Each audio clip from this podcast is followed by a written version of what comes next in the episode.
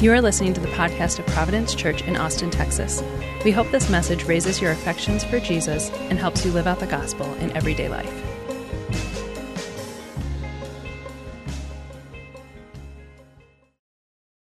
This summer, as you know, we've been studying the books of Ezra and Nehemiah, uh, which is the story of God's people returning from exile in Babylon to rebuild Jerusalem. And the rebuilding effort was successful. We've been looking at that all summer.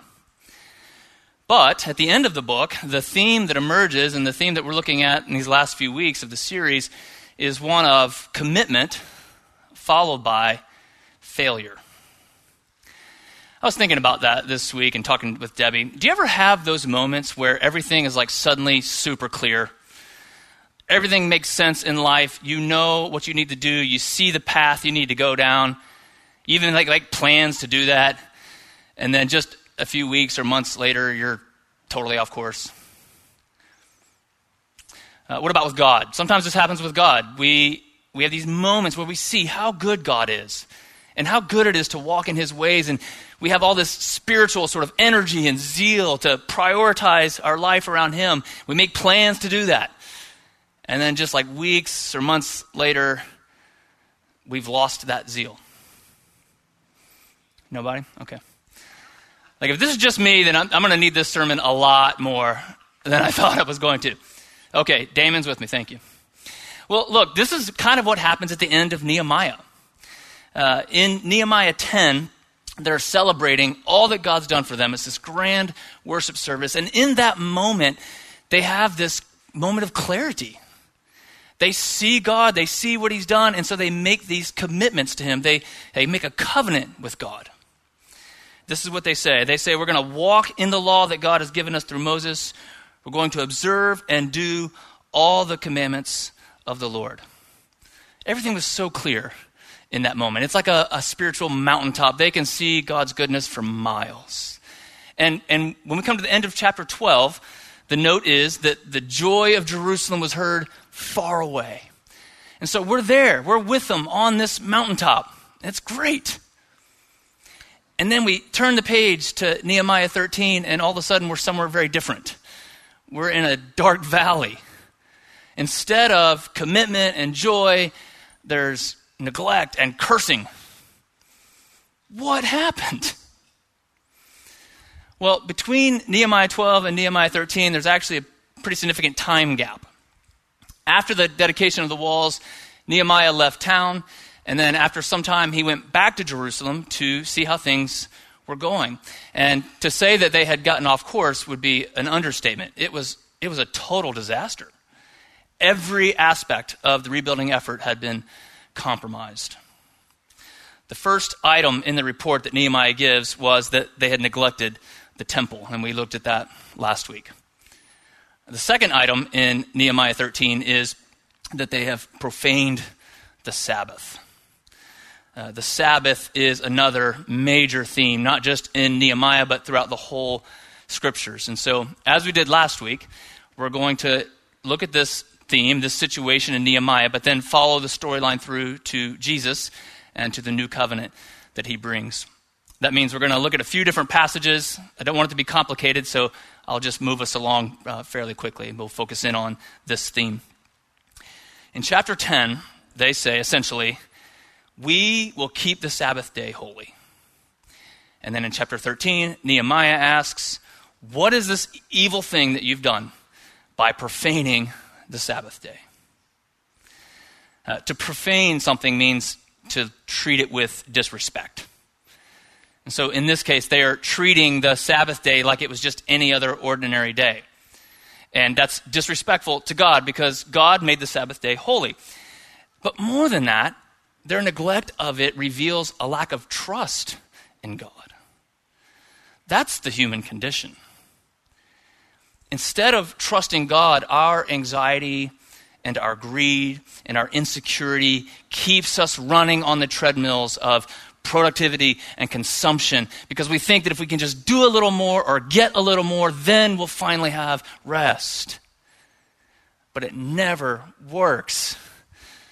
Because as Augustine said, God made us for himself, and our hearts are restless until they find rest in him. The theme of the Sabbath day points us to the good news that God gives us true rest in his Son, Jesus. So, what is this rest in Christ, and how do we get it? That's where we're going today.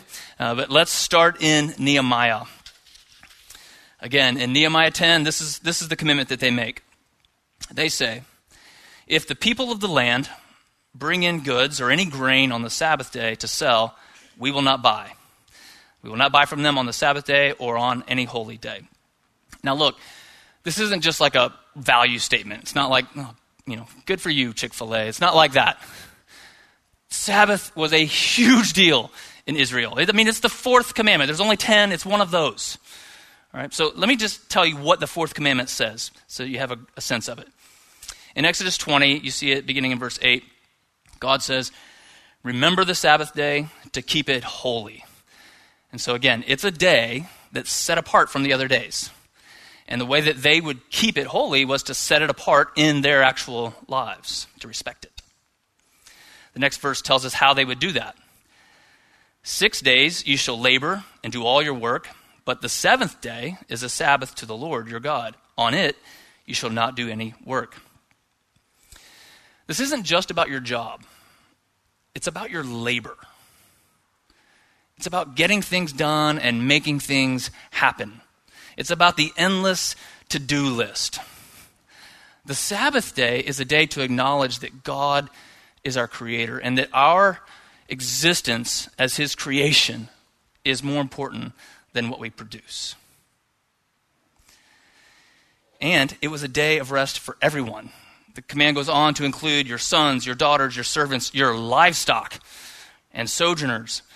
See, the Sabbath day protected everyone from abuse and exploitation. It was a day that promoted a community of equality and love. And then finally, it's rooted in God's own rhythm of work and rest in creation. That's the end of the command. It says, For in the six in six days the Lord made heaven and earth, the sea and all that is in them, and rested on the seventh day. Therefore the Lord blessed the Sabbath day and made it holy. Okay? That's the command. That's what the Sabbath day is. It's also really important, though, to realize the context into which God gave them this command. They were in the wilderness, so fresh out of Egypt and on their way to Canaan, the promised land. And the Sabbath day speaks to both contexts. Uh, first, it was a sign, God said to them, of their freedom from slavery. Egypt was a world of, of endless demand. The command of Pharaoh was always to do more and more and more. And it's into that world that God speaks this liberating command do your work and then rest. Free people rest and enjoy God and the world that He created. If you never stop your work, your labor, you'll just end up enslaved to the do more gods of Egypt. Second, this command was preparing them for life in Canaan, the land of rest. Walter Brueggemann says that if life in Egypt was about productivity, then the challenge in Canaan would be consumption. They would be so prosperous there. I mean, it's the land of milk and honey. What else do you need? They would be so prosperous that uh, they would begin to think that they can manage on their own. They would forget their need for God and they would live as if they didn't need Him. Uh, these are the gods of Canaan, the have more, get more, consumption gods. And so God gave them a day to stop their consuming and to give thanks for his gracious provision. So you see why this is a big deal? To neglect the Sabbath day was not just like breaking some laws, it was neglecting God himself. It was forgetting all that he had done and living your life in a way that said, I don't need God. And tragically, that's exactly what happened. Uh, there are many examples of this. Ezekiel 20 gives us one. Here, God says, The house of Israel rebelled against me in the wilderness, and my Sabbaths they greatly profaned. And so I swore to them in the wilderness that I would not bring them into the land that I had given them. So that first generation, uh, because they profaned the Sabbath, they didn't get to enter into Canaan. Their kids did. The next generation did. And guess what happened? They too rebelled against me and profaned my Sabbaths.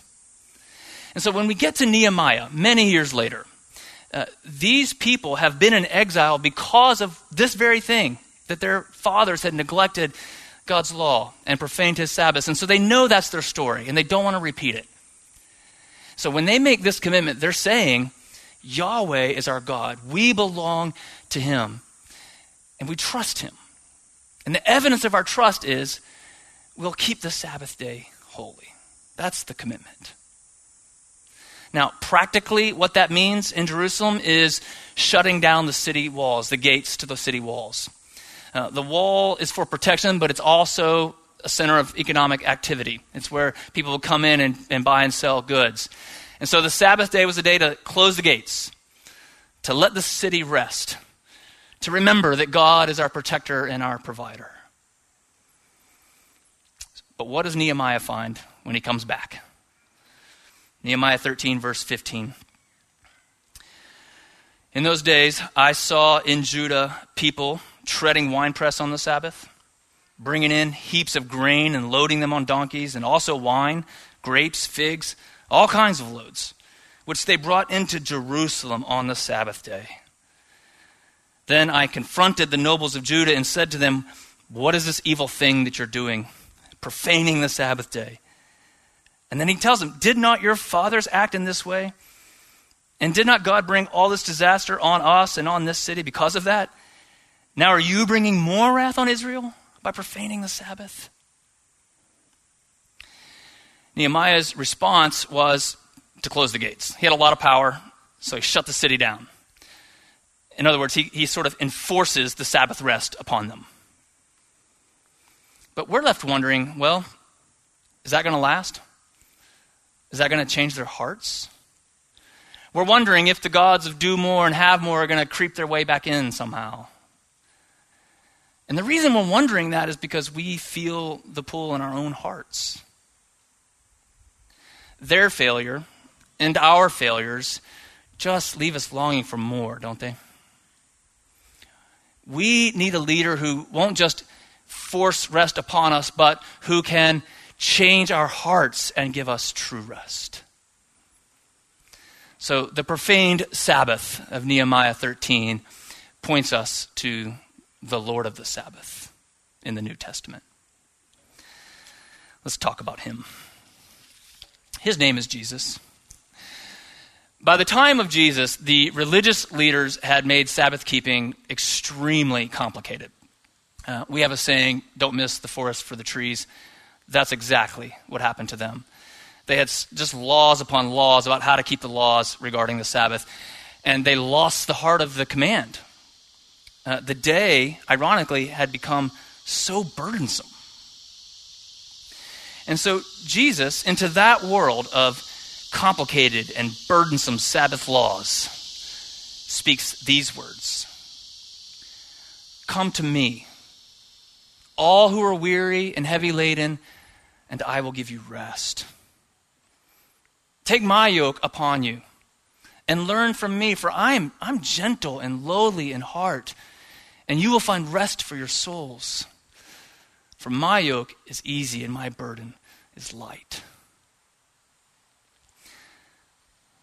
Radical, refreshing words from Jesus. A yoke was a tool that helped an ox do its work. And so this is not an invitation to escape work or escape responsibilities.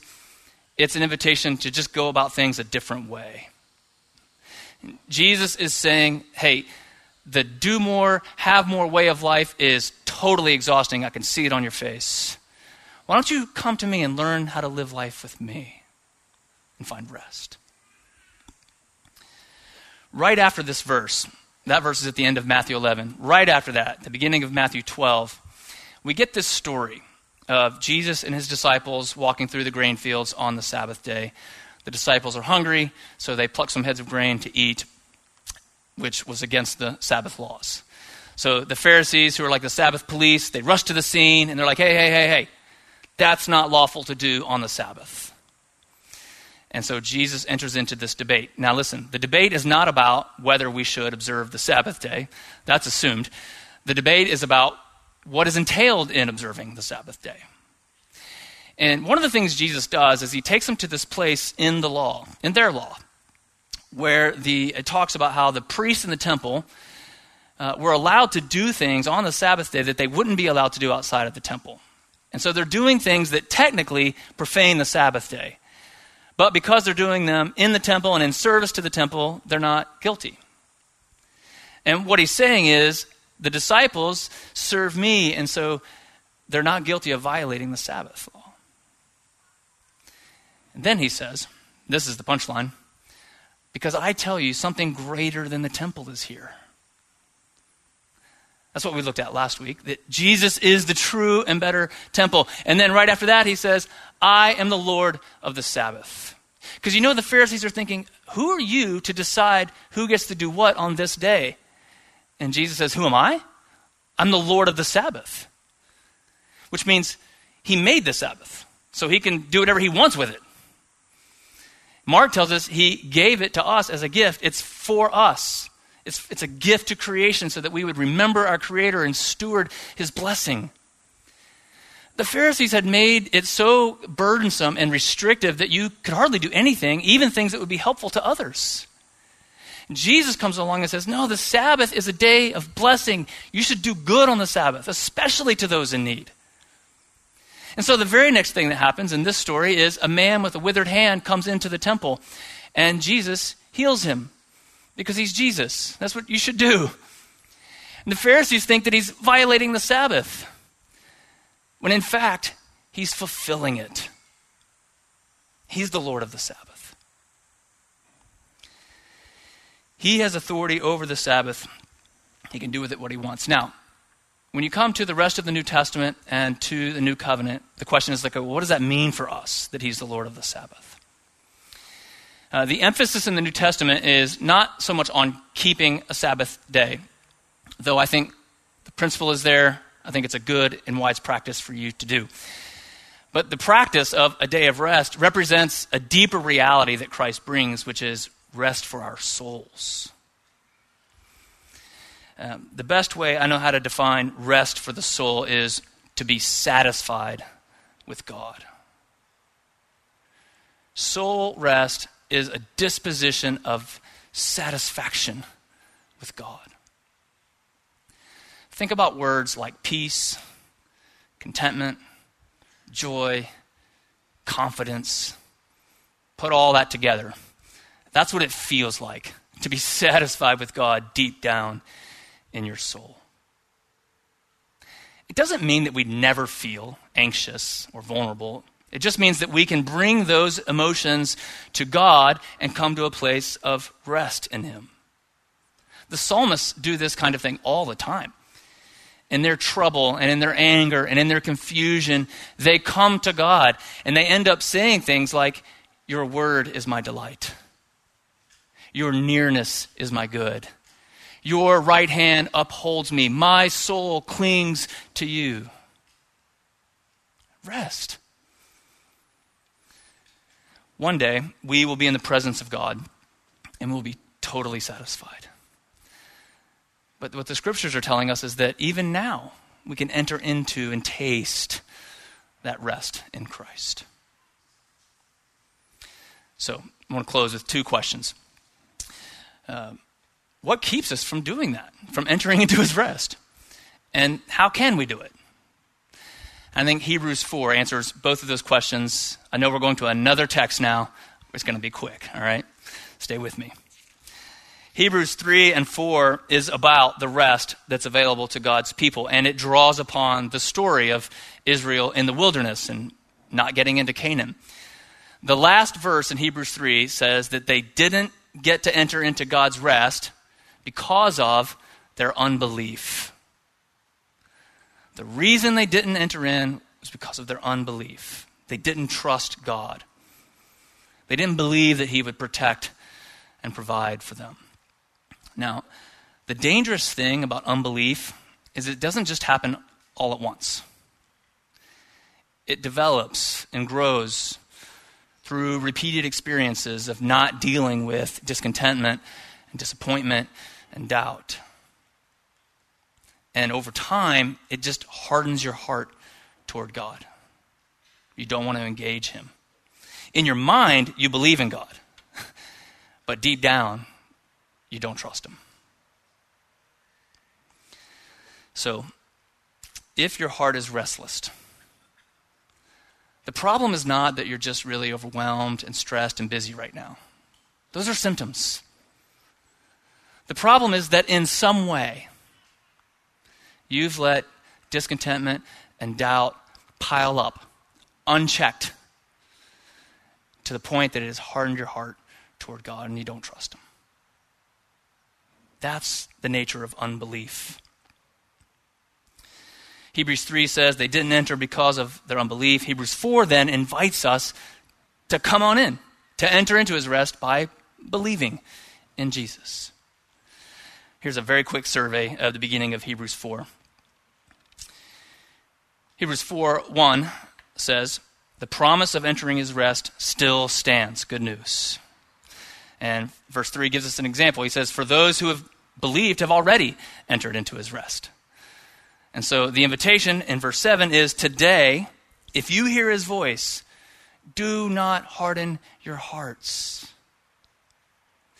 See, incidentally, this is what I think is so good about a weekly practice of a day of rest. If you never come before God and hear his voice, get in his word, be with his people, repent of sin, sing songs, pray, if you just never bring yourself before God, then you won't know that your heart is hardening and it'll get harder and harder to hear Him. But when we have these short accounts, these weekly check ins, our heart stays soft. And so today, if you hear His voice, don't harden your heart. Because you can enter into His rest right now by grace through faith in Him. The rest of the passage gives us a picture of what that means. It tells us what it is that Jesus did for us and therefore what it means to believe in him. So Hebrews 4:12 maybe a familiar text to you says this. The word of God is living and active, sharper than any two-edged sword, piercing the division of soul and spirit, of joints and marrow, and discerning the thoughts and intentions of the heart. And no creature is hidden from his sight but all are naked and exposed to the eyes of him to whom we must give account. So, this is about judgment, which doesn't feel like rest at all. but you have to go through the unrest of these verses to get to the true rest. It's saying that God's word exposes us, lays us bare, it reveals the areas of unbelief and the hardness in our heart. Uh, and to be laid bare before God is, is terrifying because we know that we don't measure up to his standards. We don't even measure up to our own standards. It's terrifying. Here's the interesting thing about the term laid bare it means to um, stretch out. It, it, was a word that was used uh, when a soldier would capture an enemy, stretch back his neck, and cut him you see the reference in the verses that the Word of God is like a double edged sword. It was always used to describe the animal sacrifices in the temple. And so this is a picture of judgment. If there's a God of justice, then we're all going to be cut off from God. We'll be exposed. But then, in verse 16, right after that, it says we should draw near to God. Let us with confidence draw near to the throne of grace that we may f- receive mercy and find grace to help in time of need. How? How can we draw near with confidence when we're laid bare and should be cut off from God? This is the gospel. We can draw near because Jesus was cut off in our place. He offered up his body as a sacrifice for sin. He was stretched out and pierced on the cross for us, laid bare to the world, cast into the unrest of our sin. And when he had died the death that we deserve to die, he said, It is finished. Jesus is the righteous one. This is what Paul says that God made him who knew no sin to be sin for us that we might become the righteousness of God. If we are still striving for a righteousness of our own, we'll never find rest. But if He's our righteousness, then we can rest in His finished work on the cross. It's good news. Believing in Jesus means trusting, like really, not just on paper, but deep down in your soul, that God accepts you and has granted you eternal life through the life, death, and resurrection of Jesus. We don't add anything to that. There's nothing else to say. Finished. But that reality shapes how we live our lives in so many ways. But in this case, it gives us the freedom to put our doing down and rest in Him in very practical ways. That's why I think we should practice a day of rest weekly. Listen, this is not a new law. You're not going to earn anything by this, and there'll be no condemnation if you don't do it. I'm just saying, if you want to resist the gods of do more and have more, if you want to keep from drifting into unbelief, I can't think of a better thing to do than to put your doing down once a week. Remember God as your creator, and remember what He's done for you in Christ, and remember your deep dependence on Him. We have a Father in heaven who loves us and gives us all that we need. And a weekly day of rest helps us just remember that and worship Him for it. When Jesus returns, we'll inherit an eternal Sabbath day, rest without end. Until then, we can enter into that rest now by trusting in Him. Whoever's weary, Draw near to God with confidence, and He will give you rest. Whatever burdens you bring Him, He can take it, and in return, He will give you mercy and grace to help in your time of need. And you'll be satisfied in Him. Let's pray.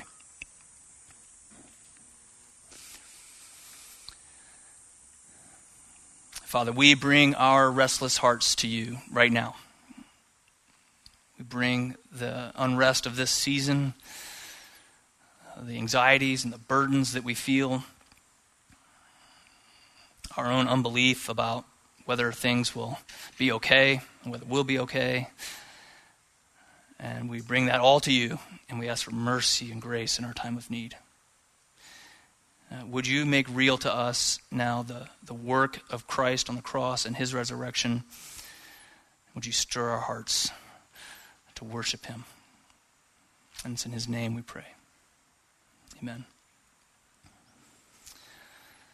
As we come to the communion table, uh, the communion table is an invitation to come and find rest. Uh, the night before his death, knowing what he was going to go through, Jesus had a meal with his friends, and at that meal, he took a piece of bread and he broke it, and he says, This is my body given for you. As often as you eat of this, do so in remembrance of me. He took a cup of wine. He says, This is the cup of the new covenant, my blood shed for the forgiveness of sins.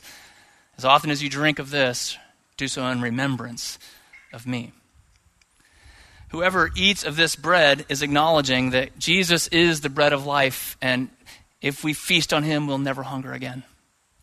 And whoever drinks this cup is acknowledging that Jesus is the fountain of life, and whoever drinks of him will never thirst again, will be satisfied. Let's give thanks.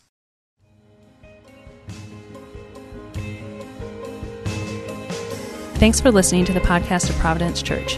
For more resources and info, visit us online at www.providenceaustin.com.